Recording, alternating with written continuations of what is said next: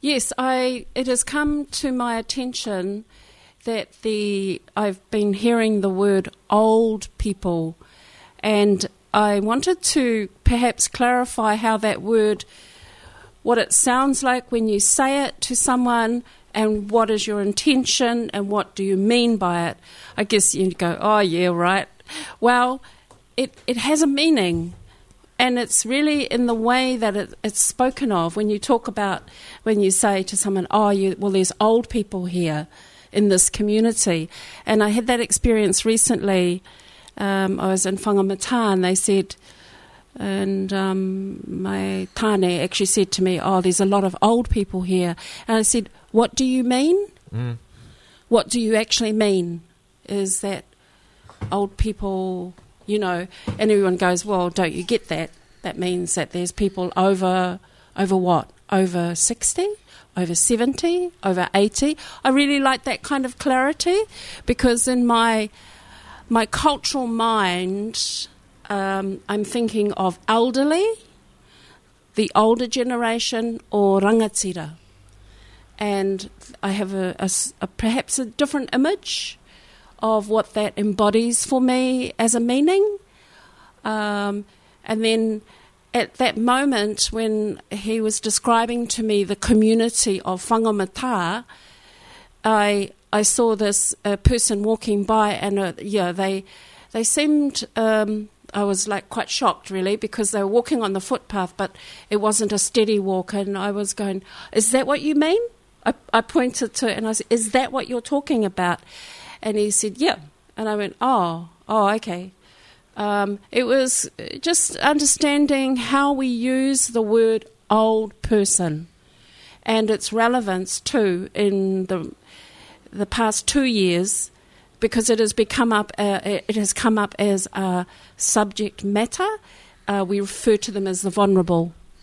Yeah, with COVID. Yes. Yeah. Uh, immediately you get this impression, oh, they're vulnerable. Well, are they? Are they really? We're all being vulnerable.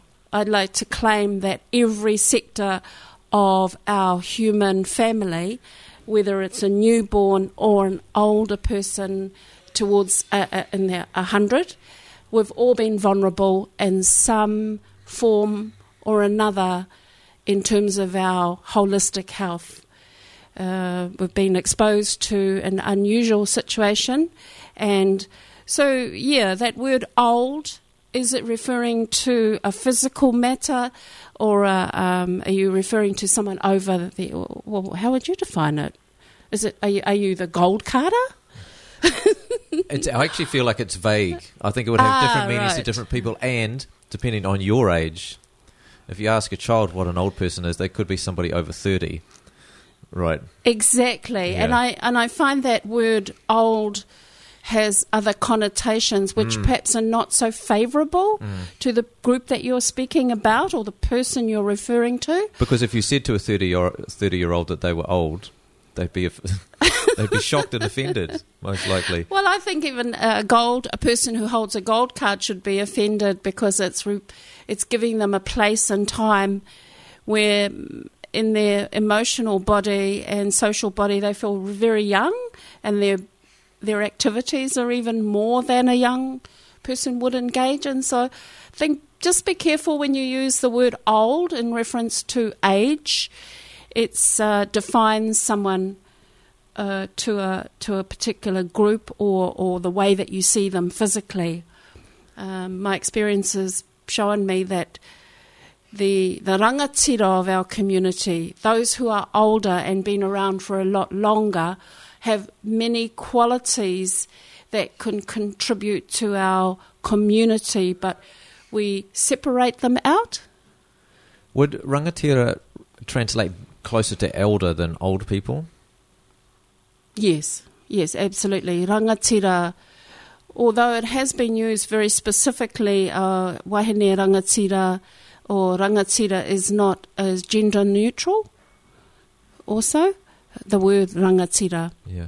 so it's not male or female, Yeah. and but it has been used usually used in more recent times to refer to elders of the male gender, which is uh, Okay. problematic.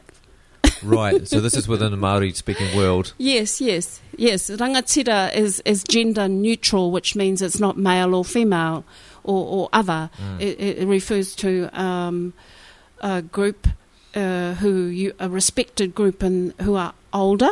Mm. And I'm not going to define that in an age um, because, as you said, you know, uh, a five year old would look at a 30 year old and perhaps go, oh, yeah, she's pretty old. Yeah. yeah. Yeah. Yeah. So it it's it's it just makes me th- on reflection. We have the word elder in English, but we don't use it. No, we don't use Not it. not within our culture. We talk about the elders of the Native American tribes and things like that. We don't talk about it in our in our place, our well, our culture, Western culture. No, it's been really interesting navigating the last two years globally and, and not hearing that word, but we have referred to the older generation as vulnerable, mm-hmm. and but they're not our elders. And I think you're missing a whole link there with who they really are and their their capacity to to have uh, a certain um, be an integral part of who we are as a community. When you separate out like that, you're actually placing them into a statistics, which is, yeah, a little bit unreal. Do you think um, this older generation also bel- believes the? you could almost refer to it as a. Let's think of it as a propaganda term. So we don't use elder, we use old people, and it has negative, more negative connotations than elder, and it lacks the respect that you get Yeah. by using the word elder. Um, I, I think maybe perhaps older people in our culture, some of them or a lot of them maybe have internalized that perspective themselves. They don't see themselves as as in that way either. Um, you know, you can associate it with retiring too. Mm. Retired, I'm retired now. Um, and that has a whole a message behind it as well. Saying, oh, right, you know, less, you're doing less, or oh, you're at home. It doesn't mean that at all. It just No. means that you're no longer employed within a particular system um, because they threw you out. They may well have, yes. or, or, or they've, made, they've considered you to be past your use by date. You know, I mean, I'm really getting down to how we really, our perceptions and the way we use this language. And I would like to us to refer and to see us use the word elder and rangatira so we understand who's um, them in a different way. Uh, us, us, them. Where? How do you categorise yourself? Draw the line and stand one side, please. No, I, I'm, I'm working on that one. Um, but you don't. You've never. I don't think you've. Well, not for a long time. Have you had a job that's a forty-hour a week job? and then, so uh, like that, people people will notice that you go from your forty-hour or more a week to suddenly retired. That's a big change. But but you are just living your life, and I know you're involved with dramatic uh, events and not dramatic. That makes it sound like a bomb landed. Drama, theatre, and and all sorts of stuff. Yes, and, and yes, and- teaching and and you're running your own life, and you just will keep running your own life. I hope so. Um, it may seem to be a privilege, but it's also important to uh, that sovereignty that I hold is being is I have chosen to do so, to do those things. I could also choose to um, use the um, qualifications I have in terms of going back into a system and being on a salary, Yeah, but that's not going to happen. you're not into that anymore. to that. so yes, yes. So it, it gives me the ability to think more about what the hours of the day look like and the possibilities and the creative part of that Yeah. lifestyle. You use the term sovereignty there. Tell us more about how you use that, what that means, Sovereignty because it's on a personal level. Yes, it's Yeah. it's for me has been to uh, be the owner of my own decisions and, and thoughts and and towards um, different ways of living out each day or uh, life life itself. And so as I strengthen that that commitment to how I want to do that within the context of a community hapori, then I can use my pukenga, my skills, to be part of other initiatives that happen within the community in a genuine way and with much more commitment. They're not just, oh, I'm doing that after work or, Mm. you know, I'm fitting that in. No, it's actually a lifestyle. Sovereignty is a particular way of thinking. And, uh, uh, you know, um, I'm shortly going to be part of two quite large interviews for masters that I want to talk more about the last two years of how that sovereignty has unfolded for me within this global pandemic and, and how I've taken ownership of my completely of the way that I've approached my whole order, my own well-being. I think it, uh, the conversations caused me to reflect too that the people who do retire with a hard retirement, they in fact um, they're an, an essential part of the economy because they they they they still got lots of energy and they go and do volunteer work.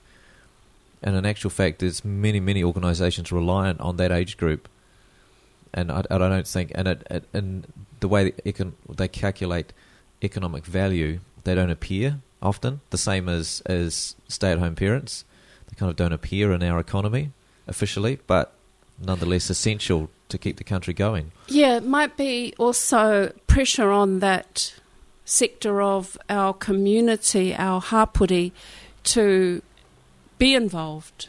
You know, a pressure. Right. So uh, to to be able to say, well, I'm involved, I'm a volunteer, you know, I'm a kaiawhina. Uh, that also, um, in my mind, is where sovereignty is is beyond that, where you participate in in your field with other group community groups um, as a way of it's the the gift economy the Mm. gift economy, which is where you're giving your time.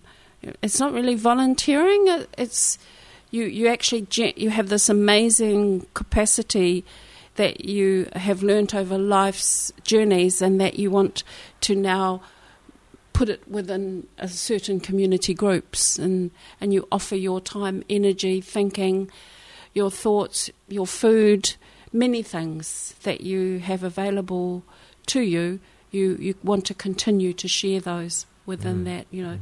we have those organisations that have that um, those understandings. You know, time banking, Yeah. um, the community garden. Although I'm, I'm not involved in that directly, so I don't know what the age group would be, but it would be interesting to scan all of our groups and see what the the groupings are Yeah. predominantly. I think sometimes I can't speak with 100% certainty, but I think sometimes there there's a wide range, and there might be um, uh, older people. Oh, there we go. there might be elders. it's a bad. It's a habit, isn't it? And there might, there might be elders, and there might also be um, parents with young children as well. Yes, yes, know. of course. And I think that's a very important part. Uh, for a community to be sustainable, you must have all different aspects drawn into it. Mm. Um, when you become quite exclusive in terms of age grouping, you know, this is for 12 year olds or, or certain age groupings like that, I think you fall into, into traps that you don't know yourself, which are around that's, um, that's not normal. That's not normal groupings. Mm, You know, yeah. it just suits the sport or, or uh, um, yeah, I've used the word normal. uh, but, you know, it's important to have that expanded understanding. Oh, we need the elders and we need the young people so we can see, um, depending on the type of community activity as well. yeah. Yeah. Yeah, and the For sure. roles. Yes. Yeah. Um, did you have more you wanted to say about that? Or do you want to talk about uh, the next? Yes, Next I thing. wanted to to remind us of this time of the year being Te Ngāhuru, where the the birds lose their feathers. So, we talked about is- this last time, didn't we? Yes, Yeah. uh, I just wanted to remind us of that and Paengawhāwhā. I, I wasn't sure if I'd read about that the I don't remember, but my memory's not a very good guide for anything. So let's just go. Let's okay. I want Yeah. to read the, the Maori and then the English Yep. regarding uh, this time of the year, and it says, "E puawai ana te maire tāwake, e tipu ana te harore ki ronga ki ngā rākau i ngā wāhi māku. Ka whānau heke hoki ngā weta, kei te kohi a ngā kumara, ki ngā taha o ngā māra hei mau ki ngā whata, ngā pātaka me ngā hāpuke. He iti noa te kaha o tamanui te rā, kei te āhua kōpeke a Papatūānuku. And that unfolds in English as the swamp maire, uh, maire is now in flower. And I'll be honest with you, I've never actually seen it in physically, so I'm just I've seen pictures and I'm going, oh yeah, oh no. Turkey tails, uh, which is referring to the harore, which is a type of mushroom, type of fungi Okay. fungi are growing in damp places, and the wetas begin to lay their eggs, and the kumara is stacked on the side of the mara, ready to uh, go into storage at this time. And of course, the daylight is shorter, so tamanui te rā is less present in terms of time, and the earth is becoming much colder. So, just to um, remind us of the special nature of this time of the year on this side of the, this hemisphere, the southern hemisphere. So, as the northern hemisphere is coming into te kōanga, spring. So, they're enjoying perhaps the heat of the sun, Yeah. tamanui te rā. We are, we are harnessing it more and more and going, where is he? Wanting more. Yeah, I wanted to um, perhaps talk just briefly. Have we got how Oh, yeah, no, we've got plenty of time. Plenty of time. um, about the Nikau? Yeah. So the Nikau. So I'm going to have a go at pronouncing its uh, Latin name. Oh, yeah. Rapal sapida, Well, I don't speak Latin, so I reckon that's pretty good. For me. and it's there's only two native palms. The others are introduced. So a great number of the palms in Aotearoa, like round, for instance, the, the oh here yeah, I know. I'm just looking at some right behind they're, you. Uh, they're non-native. Yeah, the they're phoenix not palm, in- clearly. They're not Yeah. endemic. They're not from here. They didn't. They weren't originally here when we were a, a larger landmass. And I say that because the Nikau, when you come across a Nikau grove, you feel a, a real. Um, I know myself when I've been walking in those areas where they, of course, they grow in, in groves. You know, they don't grow as a lone um, palm. Mm. They're, they they've got quite an energy to them, a mauri about the Nikau. And as I've observed over the years, the way they grow, they've certainly captured the eyes of many artists Yeah. who've yes. chosen to use them in photography in their in their work because of their sheer beauty. Really, The the architect Ian Athfield used them for a prominent building in Wellington. I can't remember which one. But the, col- the columns outside had the Nikau palm feature, not the actual tree, because that wouldn't be structurally sound. But but yeah, the des- he used that as the basis for the design of the top of the column. right? And Yeah. yeah, and they have such a lot of as they change and flower, they're extraordinary the way they do so. Um, so, but I've just um, the I wanted to talk just briefly about the the inner pith, which is around the bulb, the bulbous part, which is below the leaves. Yep. has a mild laxative quality. Now, I've never actually gathered it, but I'm just saying that that is a fact. It does. because it'd be quite challenging to get up there and, and actually, well, uh, literally destroy, I would say, the Nikau Yeah. to obtain this, um, this rongoa. Um, an infusion of this was taken to ease childbirth, so it eased the uh, the pelvic uh, muscles to to ease for easy easier childbirth. Yeah. Um, and an infusion was also used uh, to treat diarrhea. But um, I say, you know, continue to, if you are choosing to to landscape, consider the Nikau as as a plant that you would you would grow.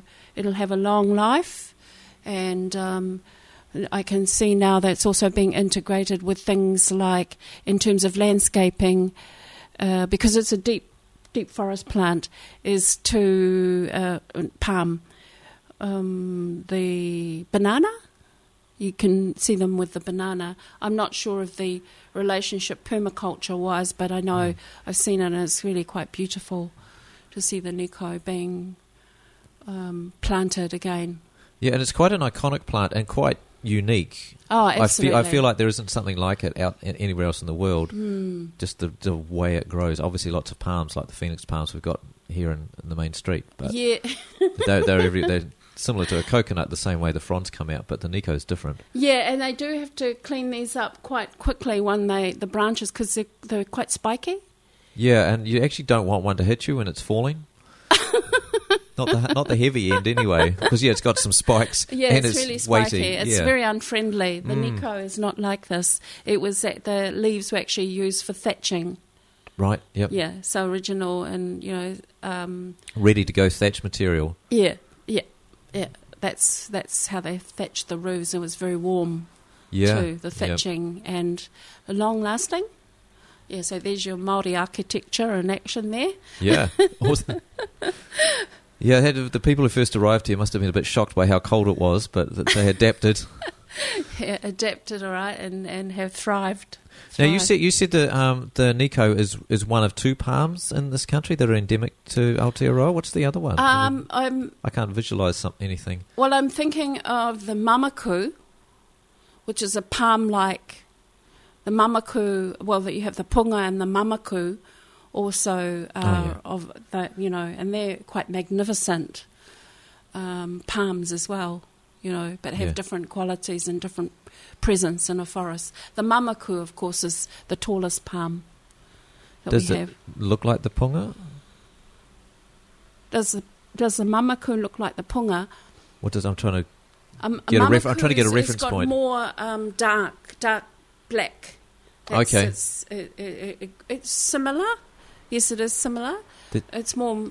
Uh, no, I shouldn't say more magnificent, In your opinion, in my opinion. there's probably people out there going, "Come on, Aaron, it's growing all around town." But I can't visualize it, so I, I, I just don't. I don't know. Yeah, yeah. It's a little bit. Um, it has uh, fronds. When it has fronds, it's quite two two dark fronds that come out of the middle, quite large, depending on the size of the mamaku, of course. But it doesn't actually give up give fronds until it's a lot older too. It's more established. Yeah, yeah. Mm. Now the other thing you wanted, I stopped writing down the the second bit you you were talking about here because I got sidetracked off the air by the use of the word tutu. Yeah. And I, and I asked, is the word the way we say tutu in, in, in our conventional culture is that from Maori? And you said yes, it is. And I, we didn't even. I didn't even. That's not one of those ones I was conscious of. We just use it because everyone else uses it. yeah, yeah. It's a great word. Mm. It's a, Mm. it's a friendly way of saying, "Gosh, you really are inquisitive," or also can be used as a as a tutu, uh, someone who's who keeps on pursuing to invest uh, to look at something, or or you know they they just um, have to know, Yeah, have to keep on, you know. A, a young person or an older person, but uh, with a young person, it's gosh, they're a tutu, aren't they? You know, they have have to um, uh, look further and, and very inquiring and inquisitive. they have to tutu with everything. They have to tutu with everything. yeah, it's a great, but it's no reference to what we're talking uh, about next. No, which is tut, uh, tupakihi, and I have its botanical name, which is Coriaria arborea. Uh, so it, that's its botanical name. I, I know it as tupakihi. It's often seen along waterways, and it's right on the waterways. And it's, it's you know each of these plants have their own features.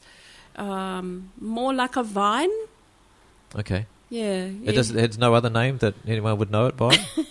Most well, it's known in the farming community because they literally um, they like to get rid of it because it's very poisonous for the in agriculture. It's Okay. considered very poisonous for for, the the, for the herds. Yeah. Yeah, so yeah. so you you won't see it, but that's because they've they've taken it out. So if it's poisonous, does that mean in low doses it has medicinal qualities? Oh. Is, that where, is that where we're going with this? So it's it's generally been used externally. Okay, right. So you don't take it. All right, folks. Just remember that. Don't take this. No, Don't no, what I no. just said. Tupakihi. It's used externally to treat wounds. Uh, the bark, the bark from the tupakihi is used to reduce inflammation and for broken bones. It's also used to treat malignant growths Okay. as well as for cuts, burns, and ulcers. Um, one of the things that tutu has in the leaves is it's got a very uh, a dye. It's a, a red brown dye that was used to stain the skin ready for tamoko. okay. So it's got a really strong dye in it. Um, there's a the leaves were boiled with the tutu um, until they turned black. Obviously, the dye was coming out, but it had medicinal properties as well. It was used as a poultice on bruises and flesh wounds. And I just uh, read this really interesting little story that it was used on a horse that had a um, had a severe wound that was about a metre long and seven metres deep. Seven meters deep. Uh, seven centimetres. Right. That's a very big horse. It was about, yeah, it had scraped itself on the side of a, a gate. Mm. And they used an infusion of the tutu leaves and bathed the wound. And each day they took the scab off and they, um, they bathed the wound. And the shallow part healed within a week. And the deeper part of the horse wound, with up to a month, um, it healed, completely healed. So, in there's, there's there's a really really wonderful story used um, how it was used for for an animal, um, in particular the horse. I have that I have that um, yeah. What is it? What is it doing?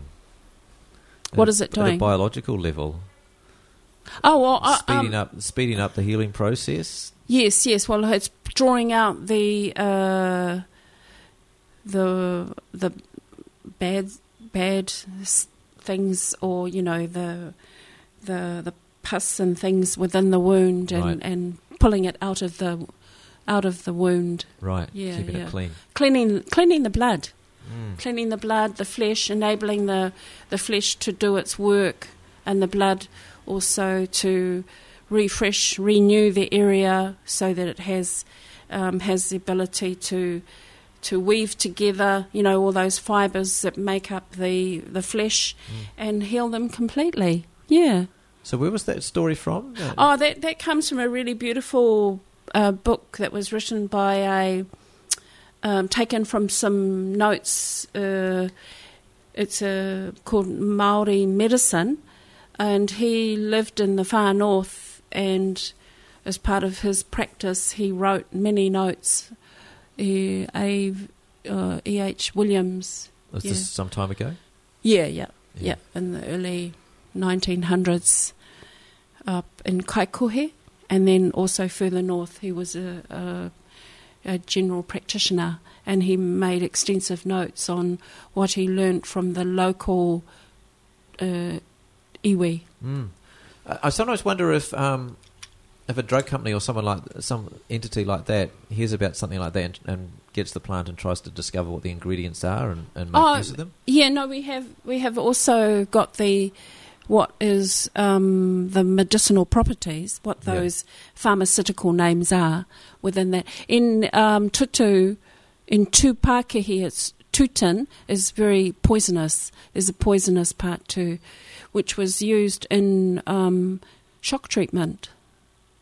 Like Yeah. electroshock treatment. I don't know. It, I I didn't investigate further, It's just but called shock treatment. Yeah, that was a fact. It was actually an ingredient. So, but yes, there are those. Um, they're known what those actual specific uh, properties are within the plant of many of these, quite a number of native plants, and how they were used or how they've been um, explored, scientific, I guess, in Western science. Yeah, And it really just confirms what was already happening. yeah. Uh, n- not that we used it for shock, shock treatment, not as far as I know. That wasn't traditional use. No. No. Ah, excellent. Yeah. Hey, folks, we've been talking to Ngaronoa Renata, and we were talking about elders and rangatira earlier, and now a bit of medicine from the Nikau palm and uh, the latest plant, which, of course, the name, full name I haven't quite remembered yet because I didn't write it down. Oh, the tūpakihi? Tupakehe. Tūpakihi. Yeah, but you call it tutu. Tutu. Tutu or tut. Right. It's kind of the common. And a farmer will hear that word and probably go, no.